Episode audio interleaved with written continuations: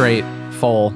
Are you guys live streaming that as well? Or are you recording it and then yeah. putting it out no, we uh, we live stream it as well, and we have uh, live guests, and it's um, whoever has a paranormal story can come up and talk to us, and I think that's prepared me for uh, listening to the more um, colorful people out there who uh, have opinions about local politics. Well, I would imagine doing a paranormal open mic, you would run into a lot of colorful people Oh yeah, that but, have some interesting stories. but they're great, and and most people just want to be heard. They just want to be listened to, and and uh, they just want to understand the world that we live in.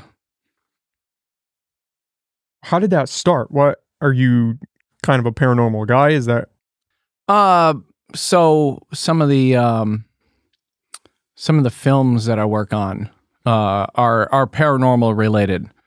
Uh, so I was doing some Bigfoot hunting uh, with uh, one of our local Bigfoot celebrities. I saw the vampire video that you guys did out at Oh, yeah, it was in was just- Ferndale. Yeah, that was just fun. That was just uh, yeah, that wasn't a production shoot or anything. no, no, no. That was just uh, I think Peter had his cell phone and uh, but yeah, we definitely wanted to to give because Peter had seen online. He had seen a um was like, a, TikTok meme video or something. Yeah, that said, uh, "Oh, in Ferndale, California, there's a vampire grave." Yeah. Didn't quite pan out though. no, no, there was uh, but it never ever, like when you're trying to find like um, for sure, for sure evidence of the paranormal, it's kind of hard to. uh Oh, let me turn down my phone too. Well, I would imagine, especially with Bigfoot. Did anything pan out when you did that, or you guys are still looking for him? Uh, no comment on that. Uh, you know, to be determined in season forty-seven. That's the funny thing with those shows is there's always another season. There's always they another- get close, but Yeah. they never actually catch Oh, him. we were just there. He was just look at that. Ah, it's a footprint. Could have been could have been from anywhere. Could have been from anything. But it's Bigfoot for sure. Are you a believer in Bigfoot? Well, let's just say as a politician now, because everything I say is now political. Um Bigfoot has a big footprint in this economy. So and people have definitely seen things out there. Uh, and we'll just leave it we'll leave it at that. I mean, I definitely I believe in uh, the Bigfoot phenomenon, and uh, it's done a lot of good, and it's given people a lot of hope. And there are uh, people out there trying to preserve uh, history and legacy of of Bigfoot history because the the Patterson Gimlin footage was filmed uh, right here, uh, just north of Willow Creek in the Bluff Creek area. And so there's a group of people called the Bluff Creek Project. One of my buddies, Rowdy, is on it. And uh, they go down there and they clear it up. And uh, they actually used um, video for, for measuring uh, distance for trying to get uh, accurate readings from the video that was shot, the Patterson Gimlin footage. Sorry, that's a no worries. That's the Red Bull talking. yeah, that's the Red Bull time. That's not me. Oh, wings. um, but yeah, they went out there. They cleaned up all the brush, and they were able to get actual uh, actual measurements uh, based on the rocks and the sticks and the things that were uh, in the video that are still there today. And they were able to determine height and and uh, speed Is that the footage of of the big the, the, Bigfoot classic. walking? Yeah, the one where he's looking back and he's like, oh, or she. Uh, her name uh, is uh, referred to as Patty. Do you think that footage was legit? It's definitely on there, and it's been analyzed by a lot of scientists, and it's been analyzed by a lot of uh, researchers. Um, and um, there's there's some interesting findings for sure. Wasn't the guy that filmed that? Didn't he buy a Bigfoot costume or something, or was with a guy who had a Bigfoot costume? And I I don't know. Uh, I haven't heard that, uh, but I'm not. Uh, you know, uh, I just I just point the camera and uh, uh, record the audio, and um, I I guess host a paranormal podcast. and so the paranormal podcast came out of Weird Howard. Yeah, uh, well, that was uh, no, it was actually Peter's idea. He wanted to do a uh, open mic that was uh, paranormal related, and uh, he approached me to to help out with it, and uh, I brought a little more um, pizzazz to it. Like uh, put uh, you know made it made it into a, a production. Uh, you know, candles, skulls, um, Ouija boards, all kinds of. You know, you gotta you gotta sell it. You gotta You, know, got to like- dress the set a you got to bit. dress the set. You got to make sure that people know when they come in and they sit down. It's oh man, it's it's getting paranormal in here.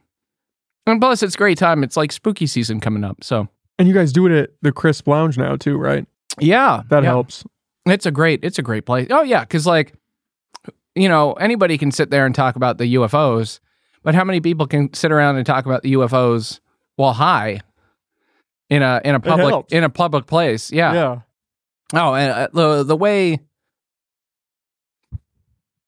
the way um pot the pot industry uh has grown uh since legalization uh leaps and bounds and just fitting in all these little niche. Have you been to the Crisp Lounge? I haven't. Oh, you got to go. It's really fun. Uh, they've got pool tables. It's like a sports bar, uh, but with weed. It's you can smoke in there, uh, and it's great to you. You can have uh, it's non-alcoholic beer that they serve there, and it's really, it's so it's so nice. It's really cool. Yeah, I've heard good things. They do live music. They Yeah. comedy nights there. Yeah, yeah. It's all uh, it's all Peter or like ninety percent. I don't know. I don't know the percentage, but uh, yeah, Peter does a lot of uh, uh, a lot of work with uh, comedy Humboldt. So it's great. The the interesting thing about that is you kind of have this repertoire of work to some extent, and then kind of pivoting into politics. Are you worried about the optics of that? Oh man, if optics or something that the first district people worried about, I'm pretty sure that that would have come up more than once uh, already. And that's all I'm going to say about that. Well, you, the your optics and the optics of your competitor. I mean, you guys are an interesting duo to say the least. Yeah, I would uh, I would say the least.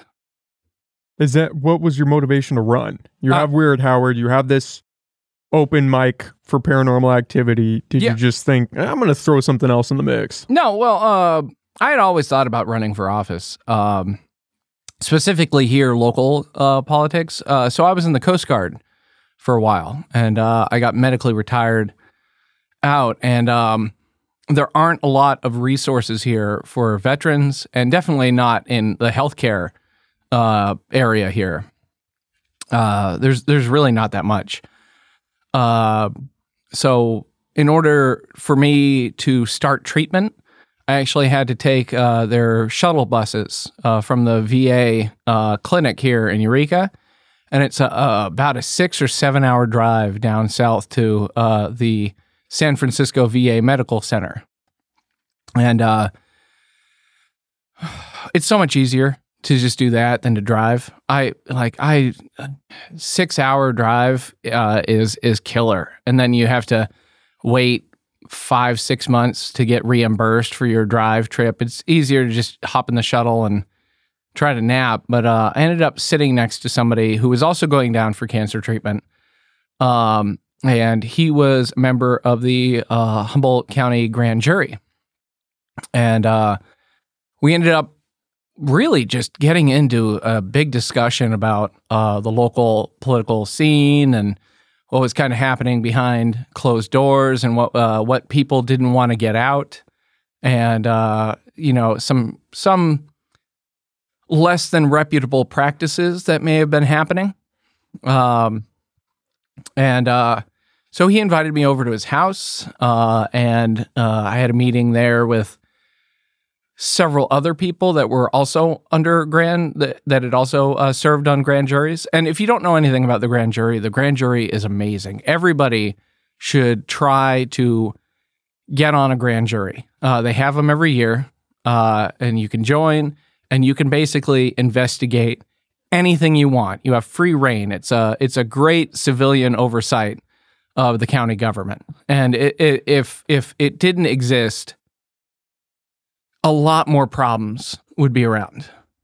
So that's what really got me into, you know, somebody should probably say something. Somebody should probably stand up uh, because th- there is a ton of things that need to be corrected. And uh, it's a list and it's just getting longer and longer. Um, so that's what really got me going. And then I, I beat the cancer. Uh, I had a non Hodgkin's lymphoma.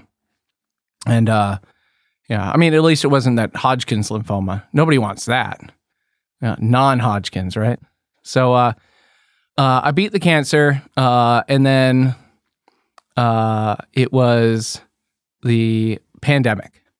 And everything was happening, and you had to live your life kind of online. And then now that that's not over, but you know, subsided significantly, um, I decided that, uh, and I had heard from several people, from several uh, friends, that um, the uh, the current supervisor wasn't going to run again. Uh, so I, I was like, oh, all right, you know, this might be a good time to just put my name out there, just to get some, you know, recognition and talk about some of the ideas and talk about some of the the problems that the county has. And then he did uh, announce that he was going to run again, and it was like, all right, well, I guess, uh, I guess it's a, I guess it's a race now. So uh, it's been very interesting um, I don't live in those political circles. Uh, I don't follow uh, the people involved in those. Uh, you know, I have my own side uh, that I work on, and you know, most of it is is film and commercial, and uh, most of the people I work with um, are not really politically engaged. Uh, so I I'm coming from a completely different perspective on local politics, uh, and it's uh, there are positives to it and there are downsides to it for sure. Like most things, right? Like most things, yeah. You know, you got to take the good with the bad. You gotta you gotta roll with the punches a little bit, and you gotta just uh, you know, you, you got to focus on. I want to do good. I want to do good for the community. And this is an opportunity for me to do good for the community.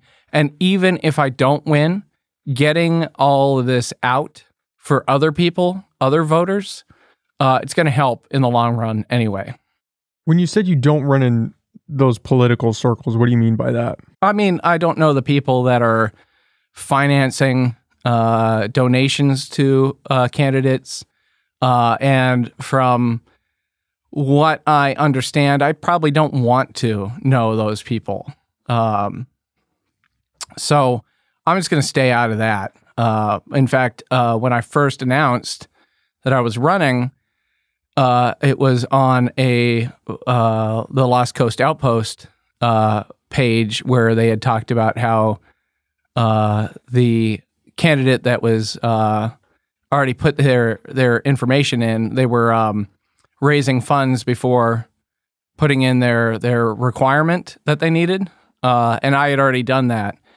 And uh, I'd also decided that I wasn't going to raise any money until after uh, I could gather enough signatures. I can't even start gathering signatures until the 14th.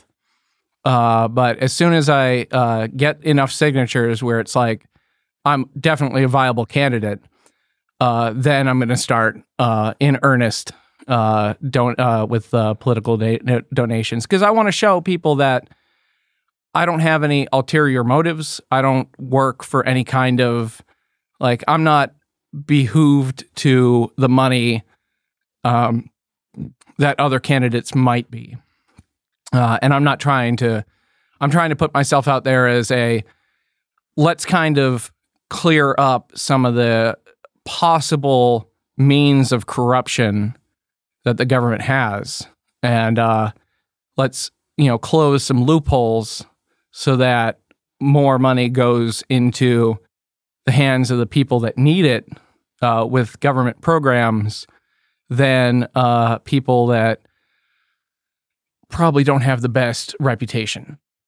Are you worried that that is going to hinder your campaign where you are running against an incumbent who does have financial backing?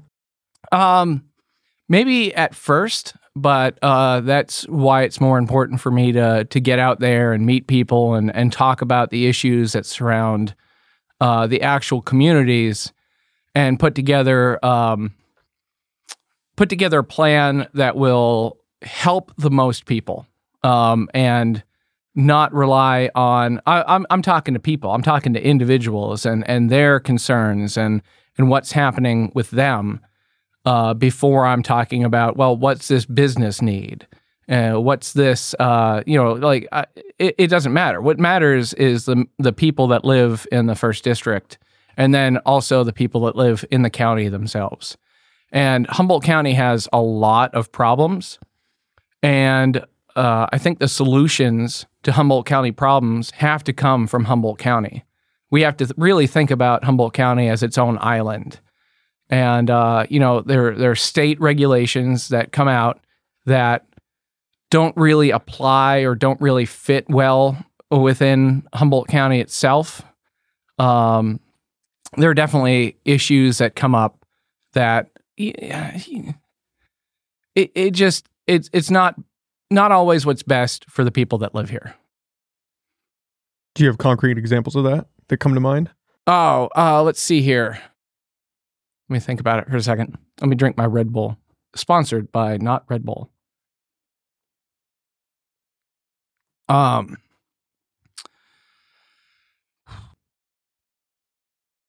I know I do.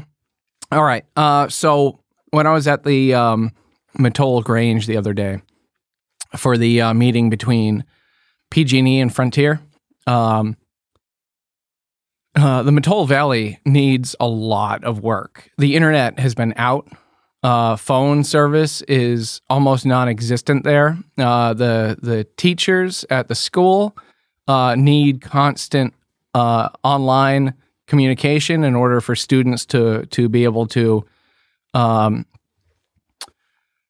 uh, finish their school and and and work um, following the federal guidelines of things. And internet has been so shoddy. Um, and it was uh, originally going to be fixed. Uh, I think they said like seven years ago. They put in this. Oh, we're going to put in all these programs and stuff. And uh, when PG&E first came out, uh, they said in order to fix the electricity out there, it would cost. Uh, I think they said three hundred million dollars, which no, it won't.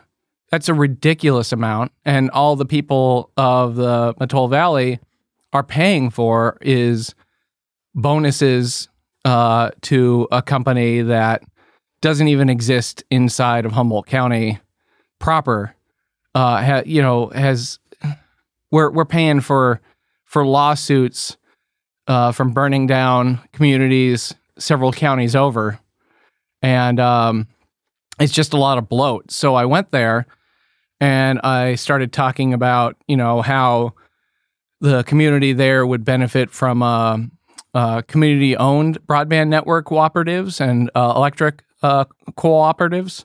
Uh, they would be completely owned by the people that live there and run and managed by the people that live there. So they'd be accountable to the people that live there.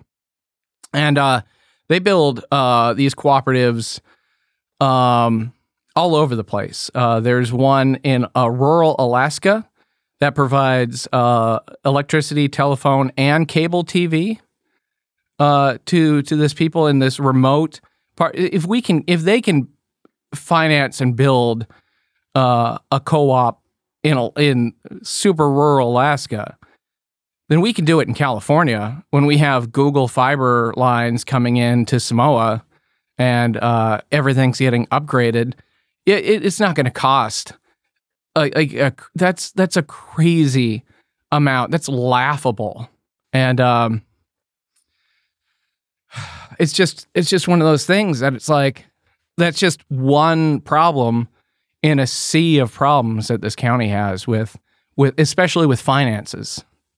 Um, so finances are are are ridiculous, and uh, I'm actually happy that we're talking about taxes and finances. You know, like let's make let's make government boring again. like let's not I don't I don't want to I don't want to have to sell myself based on my personality. I want to be able to sell like, "Hey, you know what we should do? uh, you know, we should reduce expenditures by implementing audit report recommendations. Like, oh, we've had uh, we've had so much money go missing. Uh, so Humboldt County is is it's unique. Um, there are trusts out there that uh, have community money in them uh, that are not overseen equally. So money goes in, and uh, so like uh, one of the one of the points at the 2020 audit was that there's a children's and services, or there's a in-home health. There, there's a, a, a services trust uh, that's used for for medical uh, care, and 1.4 million dollars got wired out of it, and we have no idea where it went, who it went to, who who owns that. It's just it's just gone, and there's no accountability for that. And if that was just the only issue, then it's like, well, I mean, obviously we have an issue there, but uh, there are there are hundreds of of things like that happening. And the audit report recommendation uh, shows that you know the board of supervisors uh, has the ability to to vote for a official way to close out all of these um, trusts, and we can combine all those trusts into like a single trust. So the county is actually going to be able to uh, account for everything in and out of that. We'll cut off all the other bank accounts that are loose. Um, and then if you have a larger trust, you're earning more interest on it. You're getting more returns on on the money that's there, and that'll help shorten up some of the budget falls that we that we found. Um, Has anybody offered an explanation for the 1.4 million dollars no, on where it might have gone? Nobody's no, said anything. no. It's just the uh, if you can read, you can pull up the audit report on uh, the Humboldt County government website, and I suggest everybody read the um, uh, everybody read the audit report. Everybody read the grand jury uh, findings, and just really understand what's happening in your community. And a lot of people don't have the time to sit there and and go through all this, but there is there's a lot uh, like that all over the place, and it's it's freaking ridiculous. Uh, in fact, the county budget that the supervisors vote on, one percent of that budget goes just to covering transfers. That's like eight million dollars. Like like you know what we could do with eight million dollars? We could build uh, line of sight towers for the Mattole Valley and flood the whole valley with uh, data cell phone towers so that people driving through or people driving down 101 will actually be able to use their phones. Like it's just it's ridiculous how much money waste there is. Well, apparently just missing money on Yeah, top of yeah, that. just just because we don't know, we don't know where it is, and uh, it's like, oh, we should probably find that, but we're probably not going to. Uh, what did they say? They said, did I print it out? I didn't print it out. I didn't bring it with me. But yeah, there's it's it's um. Oh, do I have it on my notepad? Like a real notepad? No, those are keys. All right, never mind. But I don't know if people, if it's that people don't care or they just don't have enough time to actually look into it to No, care or to know to care. I mean, uh, I'm lucky because I got to retire early, so I have a little more time on my hands. And myself and the other uh, veterans that I get to work with, um, we uh, we like to dig. We like to look at things. Uh, we like to have because you're supposed to you're supposed to be uh, government service is government trust, right? Um, people trust the government to do the right thing. Do people trust the government anymore? No, they I don't. Where's because that there's at? no there's no been like no public service is a public trust is what I mean. Public service is a public trust. And if you serve the public, you have to be able to be trusted by them. Um yeah. Hold. I've just been going um days days now. I need to take a break. I need to take a but I'm going uphill. I'm working I'm working against uh I'm working against the grain here. Uh, so that means that I've got to make up, um, got to make up lost time. Uh, I got to get my name out there to the people. Um, Do you feel like you're fighting against the tide? you know, at first I really did, and a lot of people still believe that I am. Uh, but uh, everybody I've talked to has said that it is really good that I'm running. That somebody has competition for the first time, like real competition, that's going to ask some really tough questions uh, and and try to get uh, what's uh, the community back together in in a way because we're we're all a product of divisive politics. Um, there are community services out there that are politicized all the time. So, you know, if you if you need them, obviously you vote that way or you don't, you know, like but that's not how community services are supposed to work. That's not how the government's supposed to work. We're all in this together. Every single one of us, depending it doesn't matter your your background or or you know what you it matters what you care about but it, it, doesn't matter your your your background. It doesn't matter how long you've lived here whether you've lived in the county for six years or uh, your family's been here for 6000 years. You know all, all the services should work for the people of the community that they're supposed to serve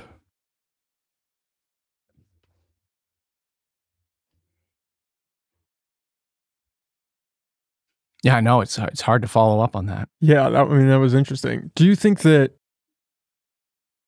I mean, is your approach in this campaign? Are you trying more so to raise awareness with the hope of potentially winning, or are you just providing healthy competition to the democratic process, or do you believe that you you have the tools to actually implement some all three some real change? Yeah, no, there are. Uh, if I if I do uh, make it, uh, the first thing that we need to do is uh, find out where the county actually stands on on funding, and we have to implement these changes. And I've already talked to um, a few other um, supervisors, and uh, they're all on board.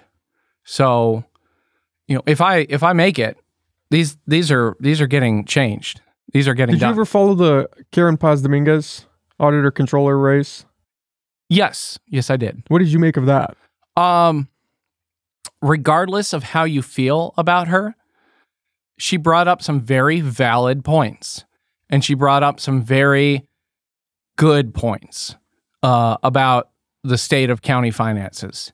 And r- regardless of how you feel, like politically, everybody should know what's in the piggy bank. Everybody should be able to look up and go, yeah, that's that's what the piggy bank holds. And if you can't, and if you have dark money out there where you just don't know where it is or where it came from or where it's going, um, that's less oversight and that's worse for the public overall, and definitely worse for the trust in the government. Well, not to put words into her mouth, but she, my impression was basically that the county finances are kind of a dumpster fire. And she brought that up. And I mean, would you say anything has changed since she tried to bring these revel- revelations forward, or at least say, hey, something's wrong? I think that yeah, because her her look back started uh, while she was in probably about uh, it went like eight eight years back, where it was over the last eight years since she'd been there, or nine years since she'd been there. Um, there was a lot missing. So dumpster fire would put it put it kindly uh, for what it is. The best thing that happened though is that we do have a lot more eyes on it, and we have a lot more people that want to know what's happening. And uh, you know, just listening to the experts involved in the audit uh, and just saying, okay, if we did what these experts say that we're supposed to do, what the board of supervisors is supposed to do, and bring our finances up uh, to the same level that the rest of the state uh, follows uh, county finances, that's going to do a lot. Uh, that's going to help us uh, get more grant programs. That's going to help us get more federal money, uh, and that's going to help the people of Humboldt County overall. Do you think these changes are realistic, though? Yes. I mean, you have a board telling you we're willing to play ball, but you also have that same board that has done arguably nothing to mitigate any of what was brought up well, it's very it was brought up. it's a very divided board. Uh, yeah, but you're only taking one seat. I am taking one seat, but it's a it's a seat that has historically been very anti-change. So it's a seat that's been very slow to change the culture that we need to change. Yeah, but we're talking about finances. That should be a bipartisan issue, right? It should be a bipartisan is- issue. It really should. Uh, but it, you know, here we are, uh, and uh, the person in that seat is well liked, and you know, if you if you follow the the North Coast Journal, I think one of the articles in there was how that person uh, wanted to give twenty three thousand dollars to their friends who were also taxpayers. So for twenty three thousand dollars, yeah, I'll be somebody's friend. I'll support them all day. but no, I'm not. That's like that's what I'm trying to fight against. But yeah, uh, no, go no, continue. no, um, but yeah, uh, th- those little payoffs aren't aren't good for for the people at all. I mean, one in five people in Humboldt County right now that we know of uh, are at or below the poverty line. So one in five people out there are struggling between paying for gas or paying for milk, and we've got to work past these partisan ideas. I like I'm I'm really glad that the position that I'm running for is a nonpartisan office. Um I don't want to play party politics. I'm not a politician at all. I'd rather be home playing Starfield right now. I would love that actually. Um but here we are uh and the the normal political process uh, that people engage in uh, haven't put forward anybody that really wants to change things, uh, and nobody that anybody can really believe in. So I want to I want to do my best. Uh, I'm going to work hard, and I'm going to implement uh, changes, or at least, at the very least, be able to tell people, "Hey, we need to fix this." So, in your opinion, is it that this board seat is the one that is holding up some of this change from happening? I think there are more elections coming up. Uh, I think the I think that board seat is a big part of it. Uh, I think it's got to be it's got to be ratified by four fifths of the board of supervisors, and you know we're we're almost there. If if I can get one seat, uh, I'm pretty sure one of the other two seats is going to side with us. So it might it might put us over the top. So, you're almost one domino falling in a chain. Yeah, and that's all it takes, really. That's all that's all change takes is that little tiny uh, domino that that uh, that pushover that says, you know, I'm going to try something here, and who knows uh, how positive of a change that would be. You know, Do you have any political experience or any experience at this level? at this level, um, yeah, so I was in the military, and the military can be considered kind of political. Uh, there's definitely um, you have to be in with the right people sometimes to to make the changes that you want. Um, and uh, you know, when I was overseeing millions of dollars worth of inventory and inventory control and using purchase cards and auditing and doing a lot of inventory there. Like there's a lot of oversight. There's a lot of oversight especially uh, in the coast guard especially with the department of homeland security and uh, you know you're you're working with uh, other federal agencies like the fbi and uh, you're you're just working to make things better, and you're you're you're making sure that you're you're crossing your T's and you're dotting your I's and you're making sure that things work on paper because they've got to because your name is attached to the the paper that you're saying, hey, this is how much we have, and if your name and that number don't add up, they know who to go for. And what was your position in the Coast Guard? I was uh E five. I was uh actually I was on the list to make E six, but uh they don't promote when you're on medical hold. Uh, but the Coast Guard's kind of different than the other military branches. Were you in the military? No. Okay, so um, so like uh, with the army, uh, you know, they uh, the army recruiters have like they say there's like 300 different jobs in the army. You could be a guy that fuels a, a, a tanker all day, and that's that's your job. But the Coast Guard only has like 23 jobs, so you have to cross train. Uh, so I went to the law enforcement school when it was in Petaluma, California.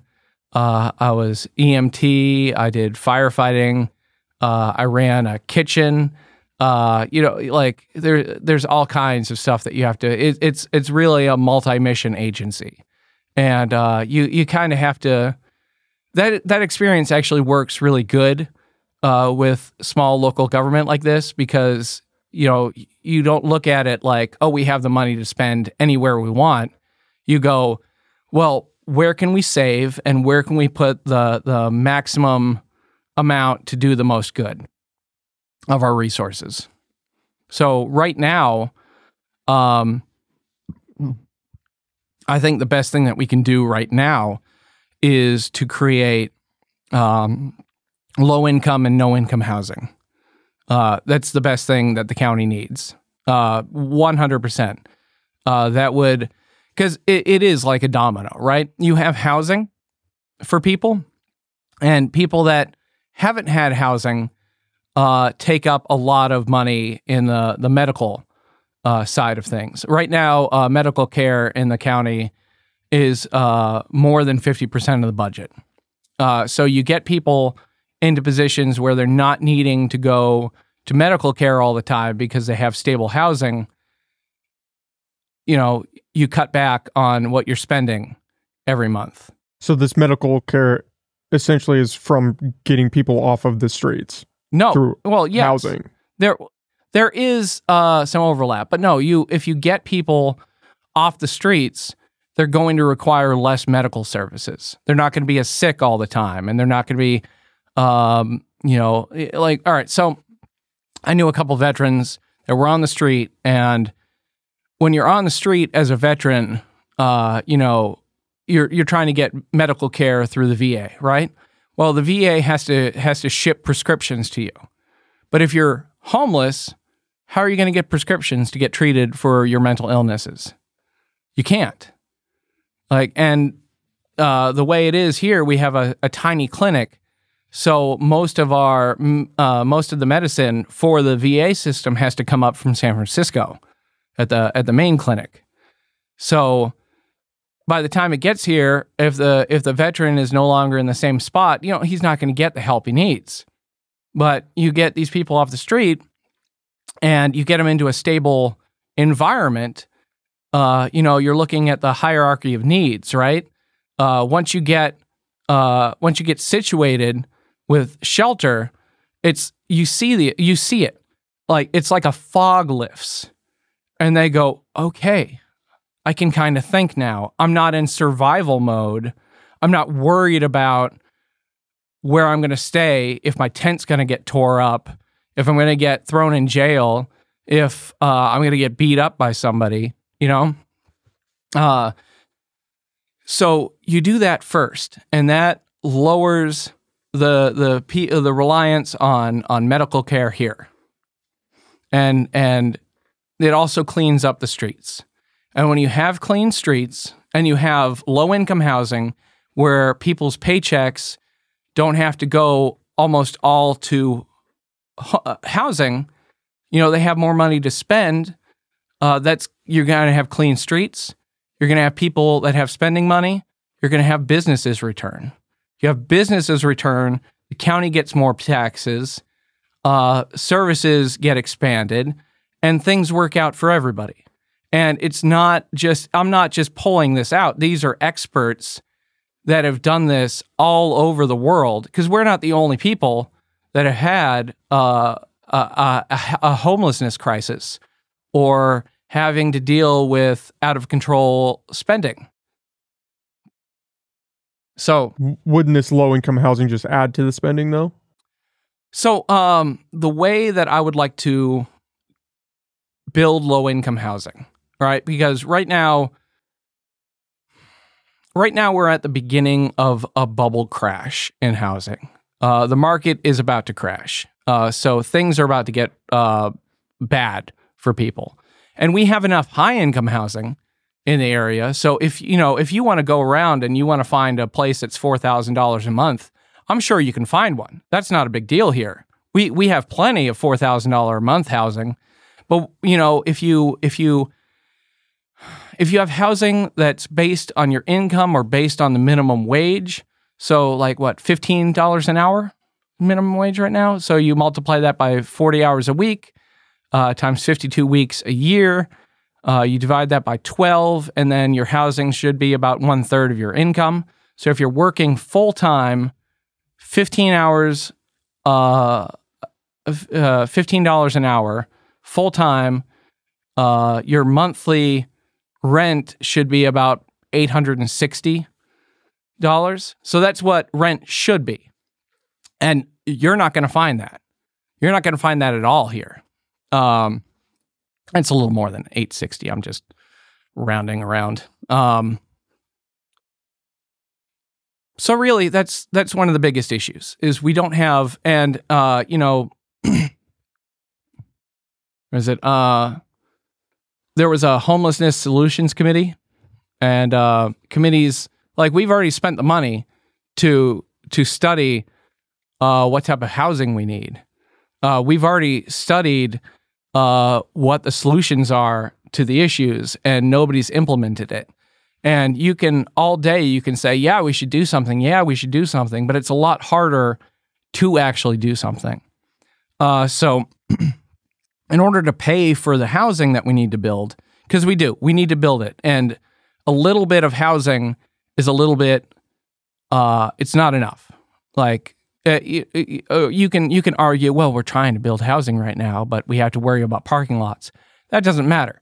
We needed more than just one. It needs to be more than just one little area that needs housing. We need it all over the county, especially in rural communities where you have uh, farmers that have farm hands that you know, like their food is getting more expensive because those costs are getting passed on to the consumer, and people are already having a problem uh, you know, buying gas, buying milk, buying food, and it's just uh, exponentially getting worse. And unless we do something now, immediately, uh, we're going to have a big collapse, and it's going to be the worst that Humboldt County has seen, because the last collapse that we had, the 2008 homeless collapse or the the housing crisis collapse in 2008, all over California, housing prices dropped, you know, 20%, 30%. People were upside down on their mortgages. That happened everywhere except guess where? Yeah, that's right here. Because we had uh, a community that had farmers that were bringing product uh, that was putting money back in the economy and keeping everything stable here. And when you look at history, agrarian societies are the ones that are going to be the most stable. And if we start ruining that here, especially with out of area interests that might not have the best uh, land use ideas, uh, it's going to really, it's going to, we're going to suffer uh, bad. Uh, so yeah, what I want to do, uh, there's something called the certificates of participation. And basically, what it is, it's um, equity that's built up. So the county has billions of dollars worth of assets uh, that have equity in it. And uh, the supervisors have set a cap of five percent, and we're not we're not close to that five percent of what equity we can use, right? Uh, but uh, part of that um, that debt uh, that level that we have, and they do count on the budget. They do count the certificates of participation inside of that five percent debt cap, um, which is fine. We should be monitoring it anyway. Um, but we have three hundred and twenty million dollars worth of pension debt that we have to pay down. So we get our spending under control. We we we um because we're we're leaking our our finances out like like a sieve right now. So we have to shore that up. so we actually see what our expenditures are. Um and then we issue certificates of participation uh and we need to build um community owned um county owned housing uh, that housing would be owned by the county, so it would count as a taxable asset, which would help offset some of those that five percent. And um, if we build it all, you know, we buy land where we need it, and we build on there uh, housing like 21st century, um, real good housing. Because you you know, buy, have you ever heard buy it nice or buy it twice? Yeah. So we need to do it right. Uh, and we need to uh, we need to build housing, and we need to build it at a scale that it has not been seen in this county. And building it like that is going to create jobs. Uh, when there's a downturn uh, right now, when everybody is going out of work, and that also is going to go back into helping our local community. And it's it's just it's it's a it's a win win win win if we do it right. But we need we need the we need the votes for sure. But it sounds like that is going to take a lot of money, right? Yes, yes, it will. A lot of money from a county that is not only bleeding money, but losing track of money. Yes. Uh, so what's good about the certificates of deposit or uh, the certificates of participation is it's basically grants that the county can put forward uh, and it's based on the equity, and you can you can liquidate those grants, uh, and you can have investors buy those grants, and they would actually get percentages of uh, like um, whatever rents are collected, um, and they would get percentages based on the county paying back to close out those um, certificates. So it's not it's not the same type of debt um, it's it's a more stable type of debt, so it's it's easier to manage and it's it's a lower overall um, cost to the county with bigger uh, investments in the county thing. So yeah, it, it, yeah. Is there interest in investors to do that though? Because if you have the money, why not build the housing yourself? Yeah, well, right now, uh, right now, banks are pulling in money. They're pulling in assets, and they're not investing in, in high yield stocks right now because everybody's sheltering for uh, a potential storm.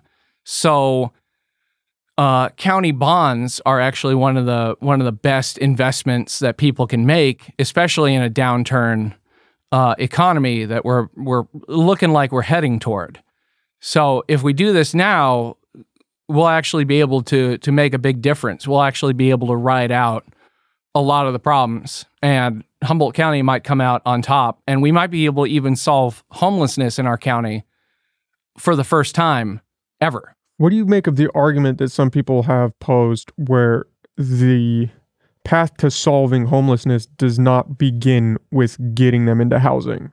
That you need some transitory stage where you can move them maybe to like a not a commune, but like a little area where they all are, and you can kind of get them stable well, and then get them into housing. Whereas could. if you just dump them into housing, no, they're, they're still gonna, doing drugs, they're, they're still, having, having issues. Yeah. yeah. Um, yeah, no, that's and that's a fair point, and that is um, that is something that we need to look at. And one of the solutions that was uh, uh, posed for that would be uh, like an emergency s- shelter. Uh, so uh, for, so Cal Poly was trying to build a uh, or trying to order like a like a housing barge. They're called an accommodation barge. And it's basically like a big floating hotel, but it also has, you know, it's got kitchens, it's got common areas, Uh, and You want to put the homeless on a barge? I, you know, I, hmm, not all of them. No, obviously not. But we do need immediate relief for homelessness. And I don't think we're going to be able to build something fast enough to get relief.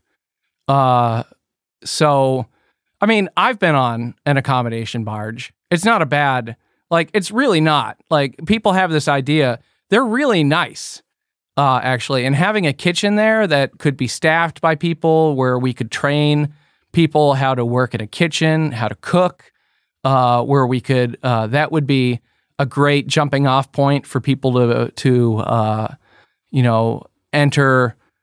Uh, enter the workforce because you know I don't know if you've ever worked in kitchens, but we don't we don't care where you came from. Can you can you sling a, a knife? Can you can you work some hash on the grill? fine, you're you're hired. You know, it's it's a great place to to kind of reset. Uh, but if we want to support like kitchen staff, normally not the best paid in the world. So even if somebody's working 40 hours a week, they're not going to be able to afford the housing. So it, it's a it's a good transitory stage for people before they move into regular housing. Would this be a forced removal program or forced relocation? You know, like here's the thing. It- why are we why are we forcing removal of people if we don't have housing for them? Well, the If barge don't- would solve that, right? Yeah, the That barge would be the solve that. intermediate. So if you implemented the barge, Well- would you forcibly remove them? what I would do is I would get rid of a lot of these. Um, yeah, I think you could educate people because here's the thing: some people just want to be homeless. Uh, some people do not want to work and they don't want to be a part of a society that they feel uh, there's no place for them. Um, and you know, be free. If that's if that's your idea of of how America works is just I want to just be by myself, like me in my tent. You know, they should at least be able to still have services. You know, we we need uh, toilets, we need showers. You know, why can't we put showers uh, along the beach? You know, at least that's something, some kind of measured response for people. We should have public area for people. You know, uh, the the privatization of the world is happening, and you know, it's it's just getting worse and worse. Yeah, but would wouldn't you say that it's a problem to have people camping out under stoops of businesses, lighting stuff on fire? I mean, you have the insane amounts of trash that is being removed from these homeless encampments. Yeah, I'm, you just let that happen? no, because- no. Uh, you know, that would be up to the specific uh, areas Well, it'd be Like- up to you if you were on the board. if I was on the board, I well, here's the thing: the the city of Eureka, the city of Arcata, uh, Fortuna, they all have their own ordinances. So it's up to those cities to how they want to deal with it. Uh, and I can give recommendations, and I can give where I'm coming from.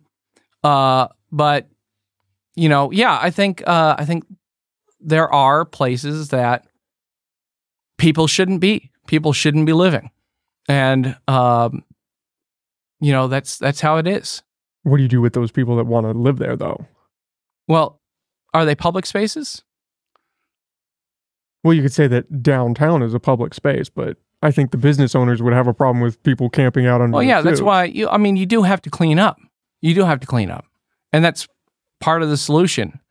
Um, you know, you you get housing in there, you get emergency shelters in there, and you get people. So, like,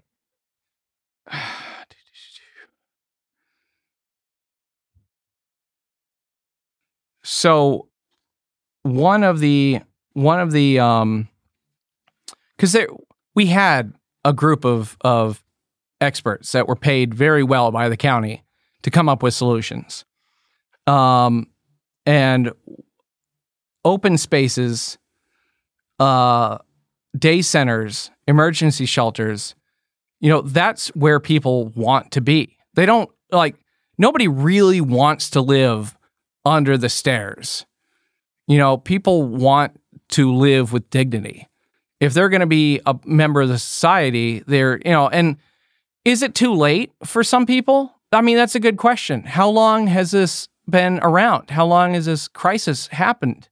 You know, at some point, some people have been homeless for a good portion of their of their lives, and it's not going to be easy to get them to change how they are. But it's not going to be easy for me to get people to change how they vote either. So, I mean, I guess it depends on what you believe in. Do you believe in people? Do you still have hope in the system? You know, that's how it goes. Well, I think the system around the homeless is fundamentally broken, Yeah. wouldn't you say? Yeah. And so it my point of contention with this plan is it seems like it's almost more of the same, which we kind of know where that road goes, right? Well, that's I mean, what- this is this is a we've thrown how much money at the problem of homelessness like hardly any money. What are you talking about? the state Like, of California? the, no, the state of California. I'm talking about the county. Well, the county has services. The county has these- services, but and has these pathways that can help There people. But over- the question is, do they want to be taken advantage of? there are over 1,300 homeless people, unhoused people on the street right now. And well, at, at least in 2020. So it's probably gotten worse. Um, there was a recommendation to build uh, lower income and no income housing, and the county financed housing projects or helped finance housing projects for upper middle income uh, and high income housing, uh, almost doubling the supply that we needed. But uh, when it came to low income housing, we built like six. Uh, so, yeah, you can say, oh, look at that. We did something, we put work into it. But was that really enough? Was that really uh, enough where, uh, where you can really say, yeah, we did something and it worked and it didn't work? You know, like you, you, there's not enough, there's clearly not enough data points there to point to anything being yes, it worked or no, it didn't work.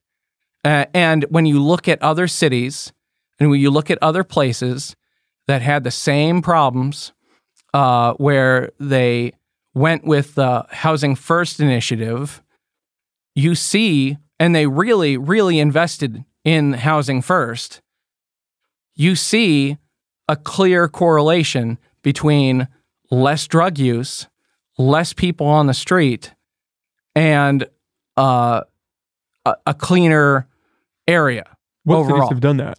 Let me see. Let me look it up. I mean, my fear if I was somebody going down this route would be if we just take them from the streets and put them into housing, it wouldn't be unreasonable to assume that we're not really solving any of the problems and the housing is just going to get trashed. And if we dump all this money into it, what happens when these places become uninhabitable? Some cities in the United States have implemented the housing first approach to housing the homeless. These cities include Columbus, Ohio, and Salt Lake City. Columbus has had a 70% success rate for housing the homeless. The state of Utah has seen a 91% drop in homelessness between 2005 and 2015. Could you imagine what 91% drop would do to Humboldt County? Yeah, but that metric doesn't really mean anything. I mean, we could have a 100% drop in homelessness if we took all of the homeless and moved them onto a barge. We could say, well, we solved homelessness. All these people are on the barge. They're not homeless. That metric that doesn't talk about drug use. That metric doesn't extrapolate to, okay, All right, let's look. are let's these look people deeper. stable? Do these people have jobs? No, that's are fair. they working? That's fair.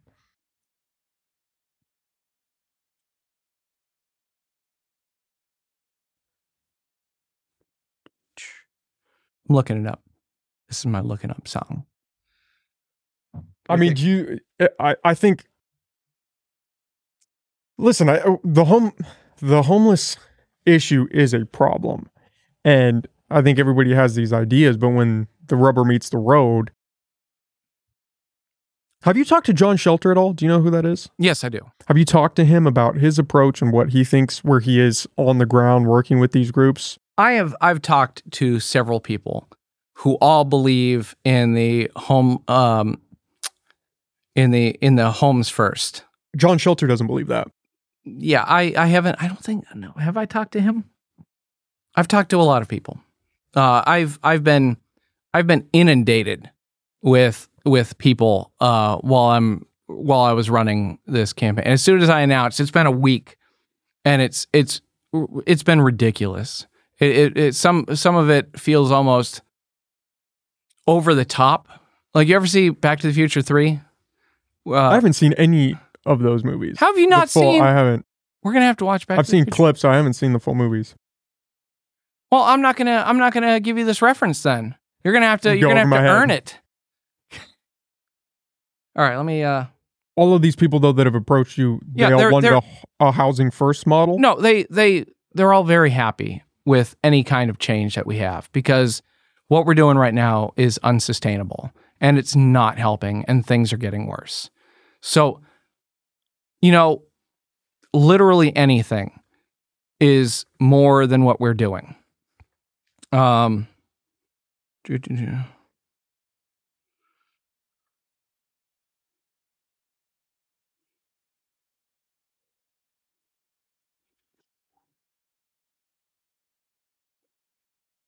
do, do, do. Eighteen people per ten thousand. U.S. six percent uh, experience homeless shelter in places like in North safe havens. Patricia.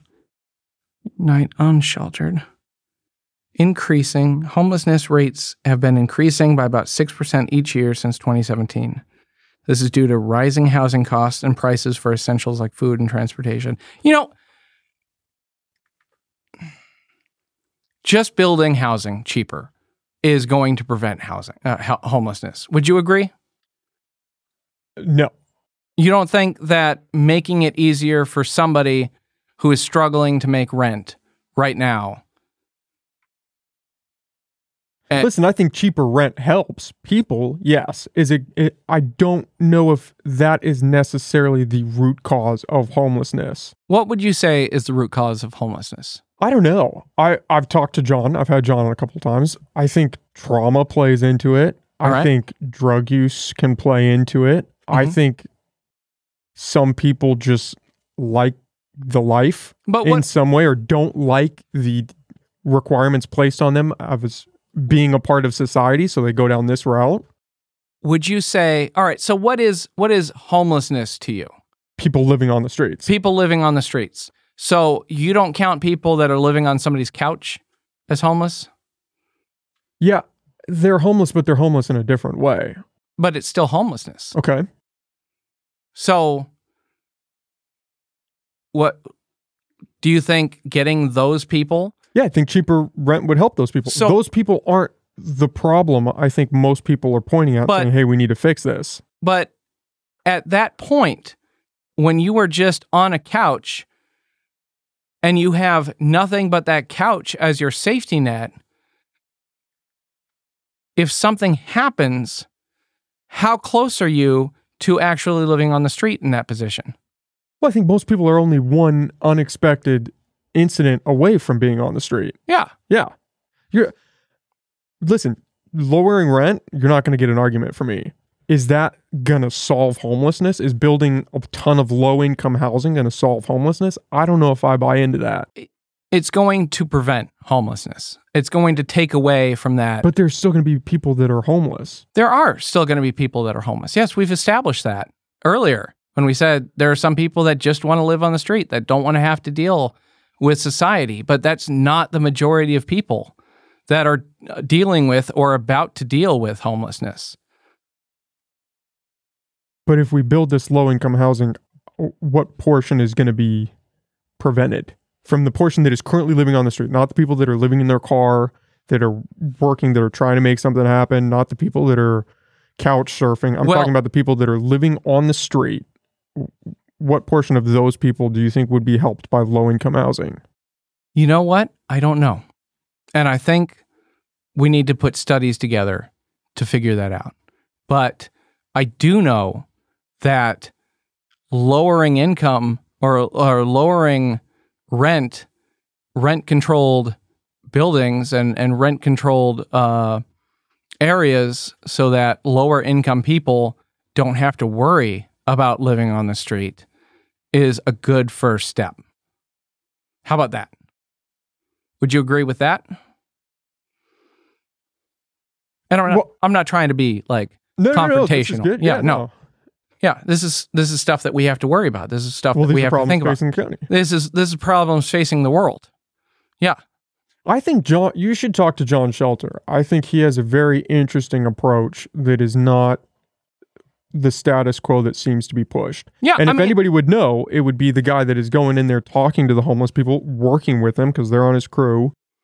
Yeah, I, mean, if anybody's really doing something to tackle the homeless problem in, in the county, it's probably John. then I will go talk to John because I am open to listening to other people and to getting new insight. Uh, and I think that's what we need overall when it comes to people that want to serve in a governmental capacity. We have to be able to to look at different ways of seeing problems and uh, finding different solutions. Because again, like I said, the problems for Humboldt County the solutions for the problems to Humboldt County have to come from Humboldt County. Because again, we are a very unique island in the world and it should be cherished. I wanted to ask you about the short term rentals because I saw that that was kind of an interesting point of conflict Yeah. Um, in the Lost fine. Coast Outpost article, yeah. Uh, so I, or in the comments of that article, I should I say. yeah, that's fair. I, I'm a homeowner myself. I have a mother in law unit and I would love, I would love to be able to get some money uh, uh, renting that out through, um, you know, short term rentals. Um, but, and several people approached me with data points backing up their claims that said that short term rentals are not good for the community as a whole. It takes away, um, uh, sorry, that was the Red Bull again. Yeah, uh, no, it takes away from the housing market. Uh, it makes it harder for people because uh, you're renting, uh, your rent is going to go up based on what they could get from uh, short term rentals. And as much as I would like to be able to get some extra money for my own reasons, uh, I'm not going to do that at the cost of my neighbors. Um, so, yeah, I will definitely say now, no to short term rentals. And, you know, th- I think that's, I think that's how people should approach problems. Like, what do you have? Where's your data coming from? Okay. Yeah, I either agree with it or I disagree with it. Are short term rentals currently allowed in the city of Eureka or in the county? I mean, I would assume that Trinidad would have some of those. Trinidad, I know Trinidad was going through issues with short term rentals, and I think it was affecting because Trinidad's a very uh, vacation rentally area. Um, and I think that Trinidad actually uh, petitioned to stop short term rentals. And um, overall, I don't think they're allowed in the county right now. Do you think it should stay that way? That those don't really have a place right now. until we have uh like a rent controlled alternative to people uh until we have enough housing where that's not going to affect everybody then yeah we should probably work on building housing first especially yeah if it's going to take away from people Would you be opposed to some sort of rent cap, just in general?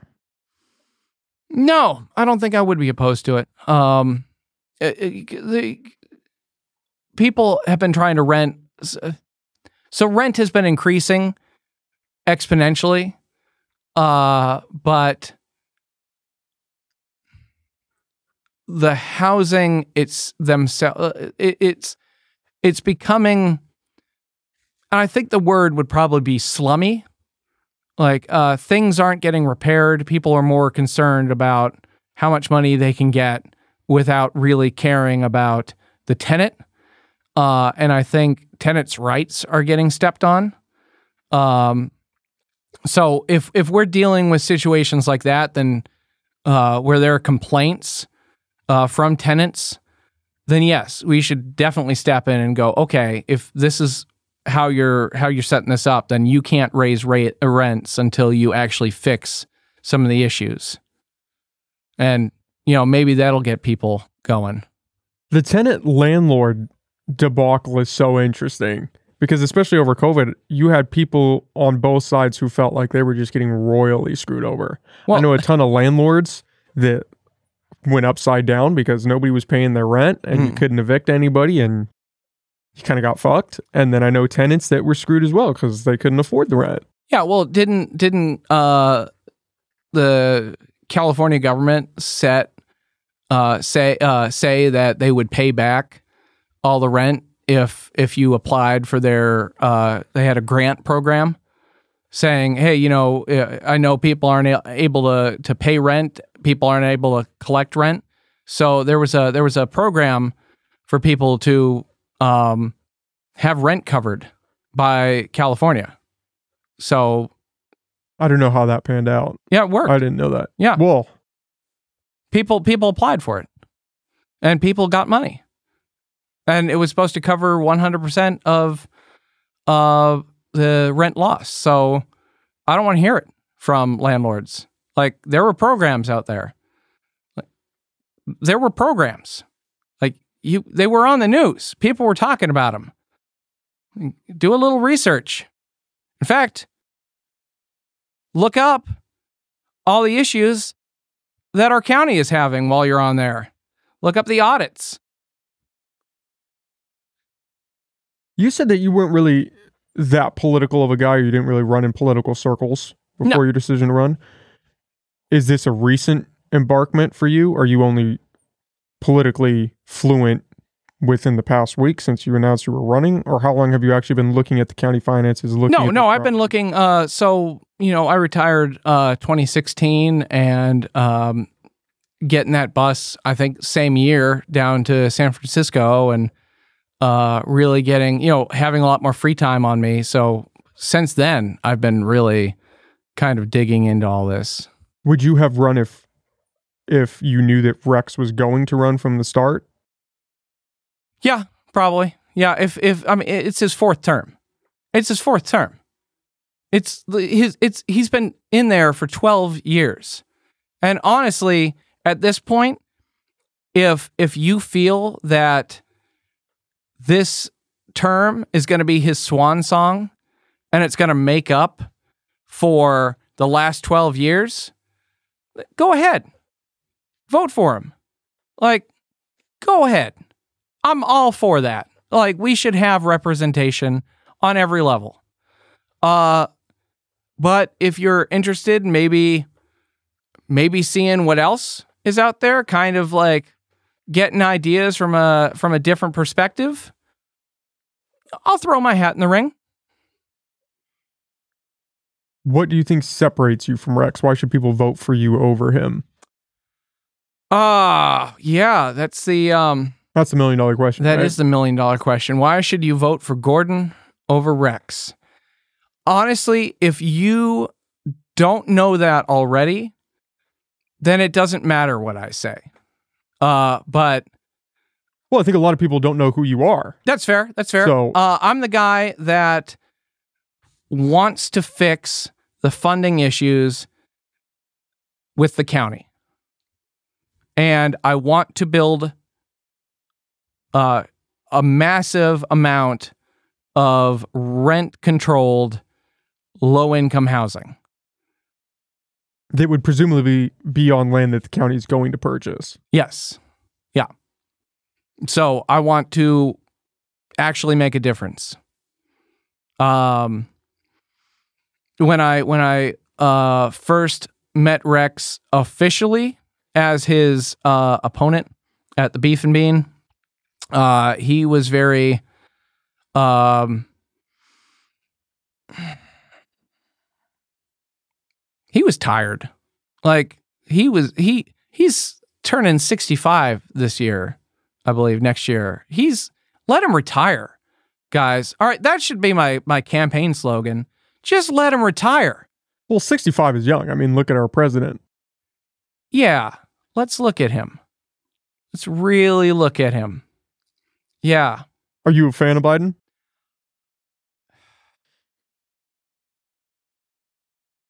I don't think I've been a fan of any president for the past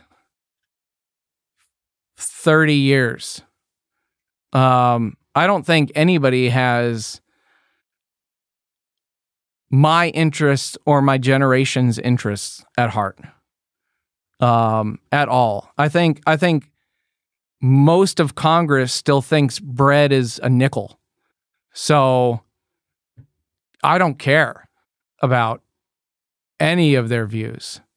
Um, and I'm not I'm not trying to get I'm I am nonpartisan. Um, I hate everybody equally. How about that? That's a that's a clip for your uh, ad. I hate everybody equally. I hate everybody equally. No, no, I don't. Uh, I really, I really care about the people here. If I didn't, I wouldn't be running. Do you have a political affiliation? No, um, I, I don't know what I registered. I think um, I was in the midst of like chemo treatment, so I was probably zooted out of my mind when I registered. I, I don't even think I think I voted Green Party, uh, just because I was so freaking pissed at everything. Um, yeah, uh, I, I haven't I haven't found anybody that really like aligns with how I how I think because you know I'm I'm not only like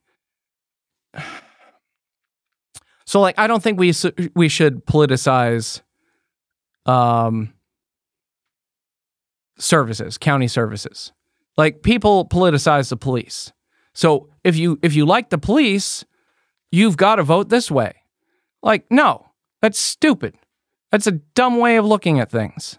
You you like the the police have definitely had to deal with some bad optics for sure, but that's because they're going in to uh to do things that maybe the police the police don't need to go like oh somebody doesn't have a the right permit so we're going to knock down his front door which he has to pay for because when the police knock down your door you don't get out of paying for that. Uh, and then you know, shoot a dog and and tear up crops and throw them into the giant grinder. Like no no cop has gone, you know what I really want to do? Man, I was reading this detective story where they uh, tore up a bunch of pot plants from this cancer guy's house. Wow, that sounds great. No, it's it's all it's just bad optics and it just feeds into this whole oh the well the police are uh uh you know they're bad guys really. No they don't want to do that. What do they want what, what do we want? We want crime to be lowered. And we're talking about victim crime not victimless crime. Like uh, the the cops don't want to be going doing all this all these bullshit raids where's where the DEA is talking about moving pot from Schedule One to Schedule Three, which will mean that Humboldt County farmers will be able to, to ship out of state. Do you know how much good that will do for the farmers here? Do you know how much good that will do for our county? Like we should we should I mean, I know they've talked about this in the past with the branding it like uh, you know, oh, champagne is only champagne in the French countryside of Champagne. Uh, you know, it's a great idea, but we really need to like if we if we're gonna work on that, if it's gonna go from schedule one to schedule three, then we need to stop criminalizing. Cause like if a mom and pop store uh doesn't get their their registration done to open their store, we don't have the cops knock down their door pull the milk out of the containers and cut them to pour them on the ground and handcuff uh, Ethel to to the register. No, like that's dumb. Why are we doing it with this uh, why are we doing it with uh with this industry? And this measure A is is trash as well. I'm not familiar with much. That, that's the that's the one where they're trying to to rewrite the uh, Humboldt County uh, general um, plan, so it would make it harder for. It, they're they're trying to gut the industry. Oh, the cannabis industry. The cannabis Oh, I have heard the people be upset about it. Yeah, no, people are upset about it. It's it's stupid because and and another so like so the whole idea is that oh, it's supposed to protect the environment. It's supposed to be for the environment. Don't you care about the environment, right? That's the that's the the, the whole idea behind it. So to protect the environment. But cannabis is so well regulated already. So yeah, I've got a I've got a map here. And if you look between District 1 and District 2, most of the pot grows are right there, right? And most of them run along the Mattole River. And what have we been uh, dealing with in the rivers right now? Blue green algae. What's caused by blue green algae? Or what causes blue green algae? It's farm runoff, right? That's I'm I'm I'm letting you know it is. It is farm runoff. So you would expect the Mattole River, since the majority of pot grows are along that river, you would expect that to be the worst river in Humboldt County. But it's the only one right now that doesn't have any blue green algae on it.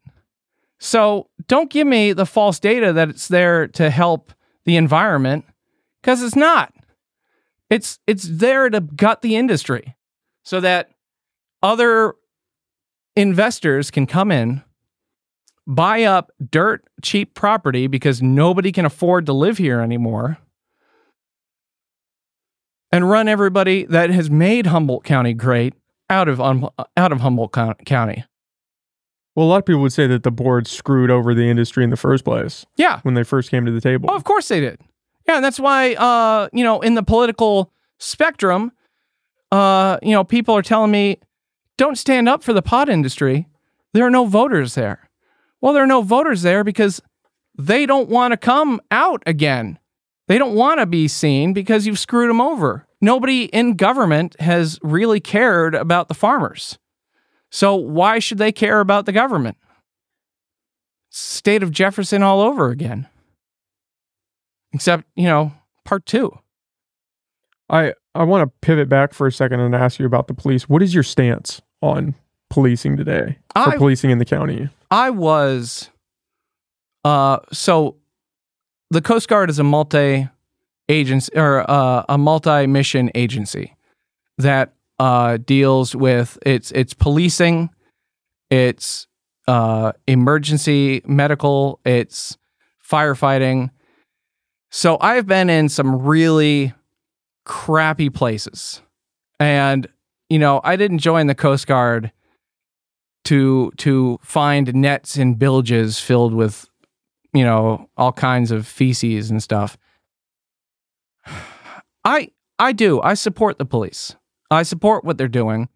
Uh but they need somebody who's going to worry about like they're having a hard time with optics for sure. And they're only listening to the people that support them that have that political ideation. And so people are getting frustrated because it seems like the police aren't listening to the other half of the population. And so we really need to like work on coming together as a community and decide what policing means to us. What does it mean for you?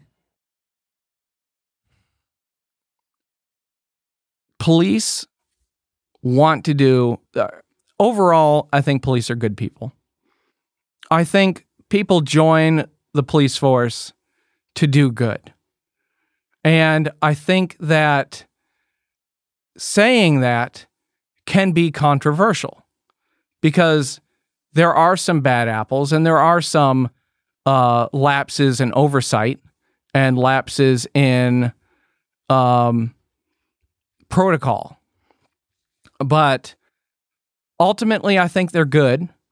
I think they want to do good for their community, and I want to. I think they want to be perceived for the good that they do, and I think it's hard for them to solve crimes when people don't trust the police to have their best interests.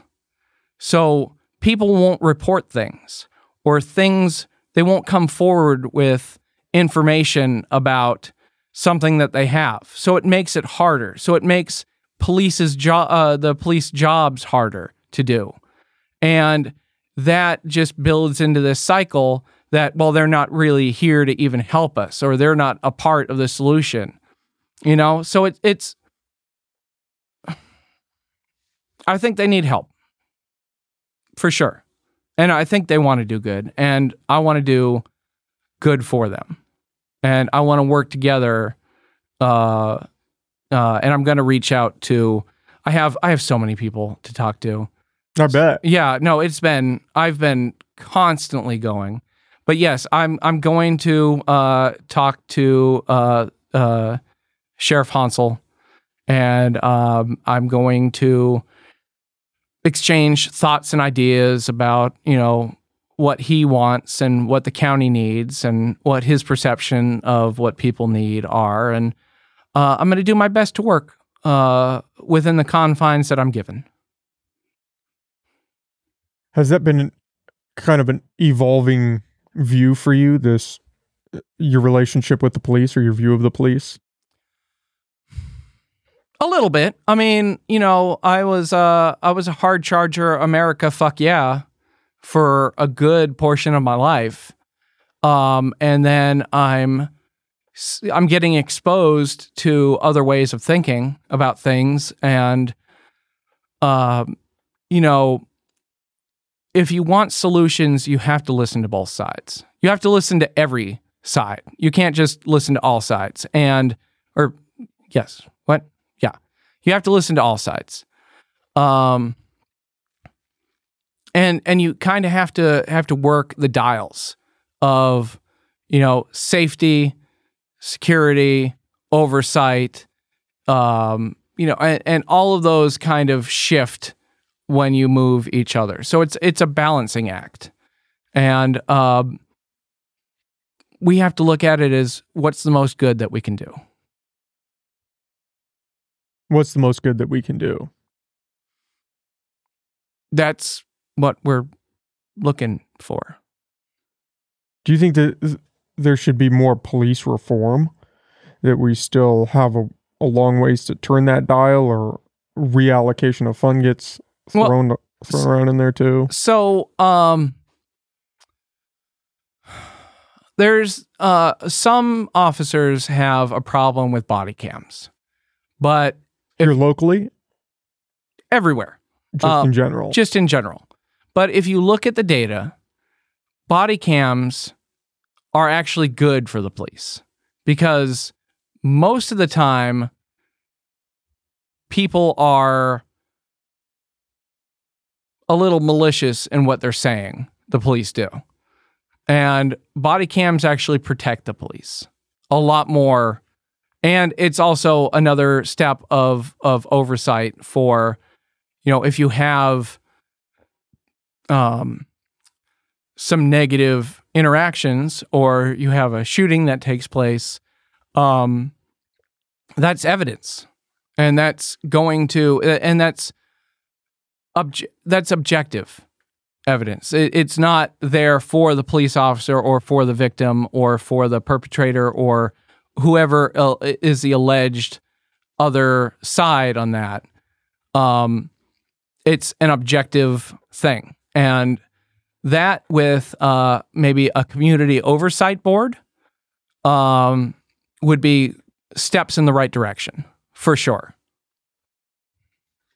yeah, I don't think that's unreasonable. No, and it and it protects everybody because again, they're community services. They're supposed to work for everybody in the community. You know? And even people that are arrested, uh, even people that are that are um, taken into custody, they still have rights under the Constitution. You know, they're still supposed to be read their Miranda rights, and they're still supposed to be uh, innocent until proven guilty. So sometimes it's hard to remember. That not all cops are bad. Yeah.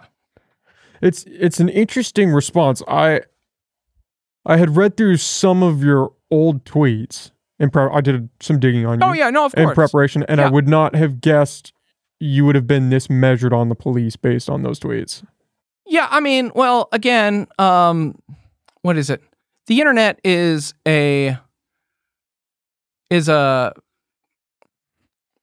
Player Like a megaphone. sport. Oh, like yeah. yeah, you were going in a different direction. yeah. Well, no, uh, the, the internet just enhances a megaphone of people's ideas. a megaphone of people's ideas, and and so I I started I was realizing that you know I'm getting on here, and what I'm getting is really one sided, and I'm really not seeing the whole picture of it. And I went through and I unliked and I unfollowed a lot of things that were were personally there that I felt weren't really giving things a fair look. Was this prior to you announcing your? No, campaign? no, this was this was, you know, probably while you were going through all that old stuff of mine. That was a couple days ago. oh, was it? What yeah, I- I, when once we kind of locked this in, I started doing some digging on you. oh, well, yeah, which what was it? Uh, I mean, there were there were tweets just. To, it was during the BLM riots. So oh, so that was that was what, 4 years ago? 2020. 2020 yeah. Yeah. so yeah i mean like but i think everybody was caught up in that and everybody just wanted like no everybody uh everybody's ang- yeah exactly but you know So you were kind You- of caught you- up in the momentum of. of everything. course and and that's fair everybody gets caught up uh with you know how things are going and caught and up in the mob. caught caught up in the mob. Uh, but yeah, you know, you you you you mellow out, and uh, I'm kind of interested if those were the things that were left up. What did you kind of remove? What did you curate your feed from? oh, I haven't, I haven't. I thought all. you just said you went back through and unliked. Oh, yeah, yeah, I did. removed stuff. Unlike, but I didn't. Uh, I didn't take away things that I tweeted or or remove things that I had on my Facebook or everything. I mean, But I- why go back through and even unlike anything? oh no, no, it wasn't during my when I announced. It was right after that, directly after that. I was like, you know, I really need to like, After you announced, no, no, directly after, after what? after the BLM protests. You went back through and removed some stuff. right, right after these uh right after these movements um you know i i kind of had to sit back i i had a i had a time i was still getting um or i was just getting over cancer treatment and i was like really kind of clear-headed for the first time in a while and i was like you know what what is social media supposed to be really what what is this supposed to be for is this for just picking up and getting angry at the world? Or is this supposed to be something that is a tool to help me connect and to help me see other points of view and to connect human to human with people? Because, you know, anybody can sit there and, and just anger post all day long, but what does that really do other than get other people angry? And do I want to be angry all the time when I'm on my phone? No, and too many people do too many people just pick up and they're like, time to get angry. And uh, it, it just feeds into itself. So, you know, you get out of it what you put into it. And if you put in measuredness and, and you put in kind of a positive outlook, um, you know, the, the internet reflects everything uh, back at you a thousand times over. So if you go to the internet looking for evidence that things are bad, you're going to find it overwhelmingly so. So really think about what you what you use the internet for and really think about your time on social media and on your phone and what you're really what you really want out of it. Yeah, a lot of people just fall into the cesspool that the internet can be.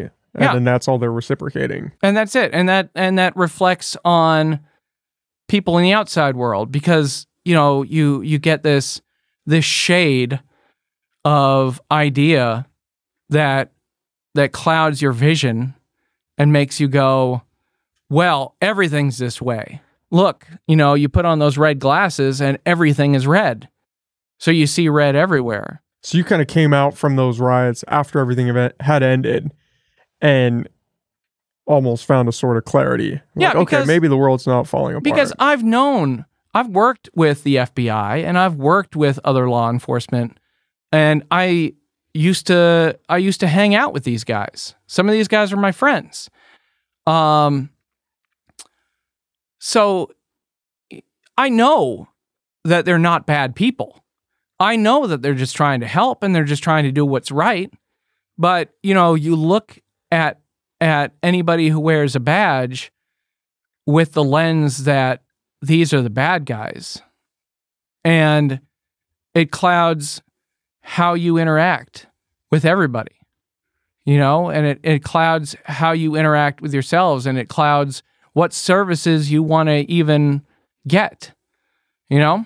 And then that's that moves into, well, if I can't trust anybody else, you know, maybe I just need to arm myself, or maybe I need to go inside and like prepare for the end times and that's not that's not helpful because all right let's say the end times happen. You know you're still going to need farmers. You're still going to need a community. You're not going to be able to take care of yourself. Like you're still going to need to to find a medical uh, you know? Like you got to you got to look at it like that. You got to look at your community as our support system. So what was your th- going back to that moment, what were you thinking when you decided I want to go back through and maybe unlike some of this stuff? I was, was it that thinking- you didn't want to be attached to Yeah, it? no, no. No. I was thinking that this is stuff that's making me angry. And this is stuff that's not reflective of the type of person that I want to be. Um I want to I want to be a positive person in the world. I want to be So the when you say unlike, change. are you saying unfollow? Yeah, unfollow. Not you didn't go back and unlike post. No, no, no, no, no. I just unfollowed things. I, I I curated my my um your feed. my feed uh, to be something that is a positive effect. And even with that, I I try to limit my amount online um, as much as I can because it's still going to catch up. It's still gonna it's still gonna be there. But you know, where would you rather spend most of your day? You know, like on Not online. No, not online. I'd rather be out there. I'd rather be talking to people. I'd rather be passing out flyers and uh, giving people ideas about broadband community owned networks. And uh, yeah, I'd rather be a part of the solution than a part of the problem. How about that? I think we could all take a page from that. Yeah. What do you? I guess we can kind of wrap up here. It's already six o'clock. Oh, crap. Is it? What uh? Yeah. What do you? What do you rank your odds right now? I know we're race. I mean, we're still ways out from election day. But We do you are. Feel. How do you? How are you feeling? I mean, you're thrust into the spotlight. You've already had some Yeah. some being, opposition. Some some. I mean, you're getting being, pressure. being a uh, being a public figure uh, and being a, a horror director, which I I did take down a lot of my my horror. Nobody needs to see chainsaw kills uh, on my director reel, uh, but you know, being a public figure and being a politician are two different things for sure, by a lot. Um, how do I how do I um what are my odds right now? Um I'd say they're better than average. Uh I I I've gotten a lot more support than I thought I would. People are generally even in places that are very very against other uh people um there has been a lot of support a lot of people have come out, and uh, it's really actually it's kind of funny uh, because you know there are a few times that I've run into people that are like, you know, you're not welcome here. This isn't a part of the. You can't be a part of this, and no nobody likes you. And then people would clear out, and it'll be just one on one, and they'd be like, you know, actually, I'm really glad that you're running because we need some new ideas and we need some new people. And you seem like you've got it together, and you know, just like uh, some uh, at some point, I was the first politician other than him to actually go visit some of these communities, to actually go talk to people. And I've spent days um, driving down the worst roads in Humboldt County that I've ever seen.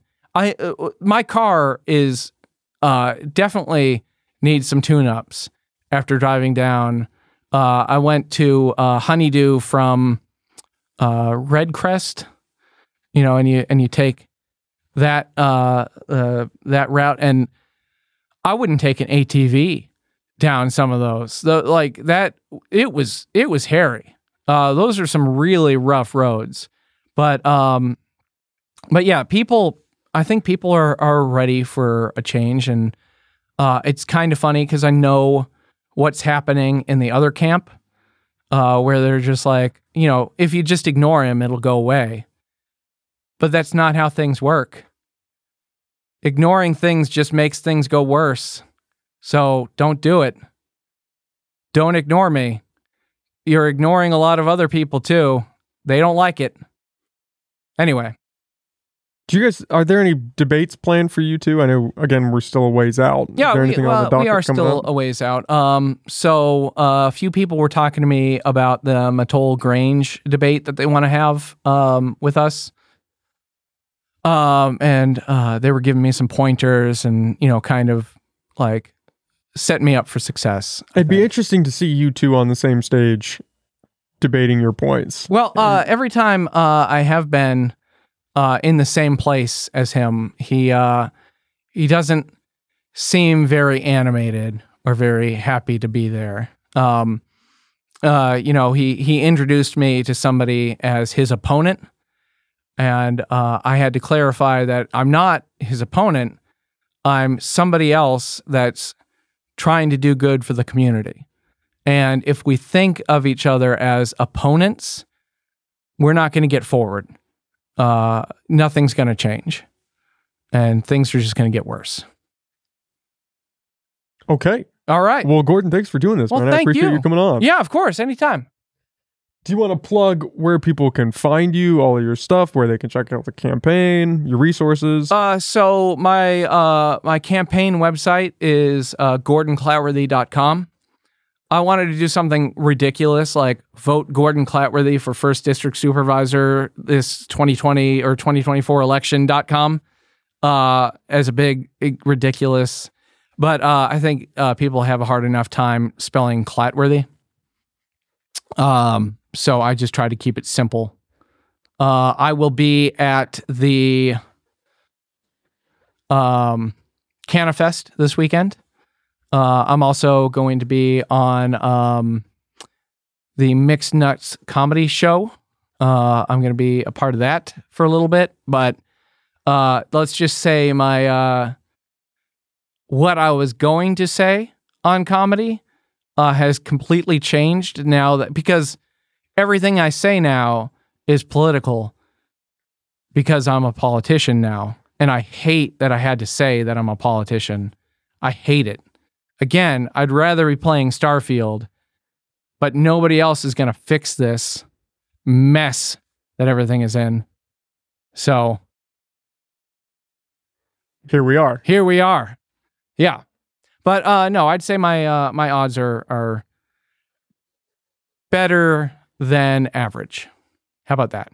Well, I think baseline, everyone's just happy to see a healthy democratic process. Nobody should ever run unopposed. No, no, definitely not. Especially people in the not after three times in the same spot. If if you're doing everything right three times in a row and you don't have any complaints from anybody, uh, something's up. Something's up for sure. Okay. Well, Gordon, right, thanks well- for doing this, man. Really. Of course, yeah. Anytime. Have a great day. You too.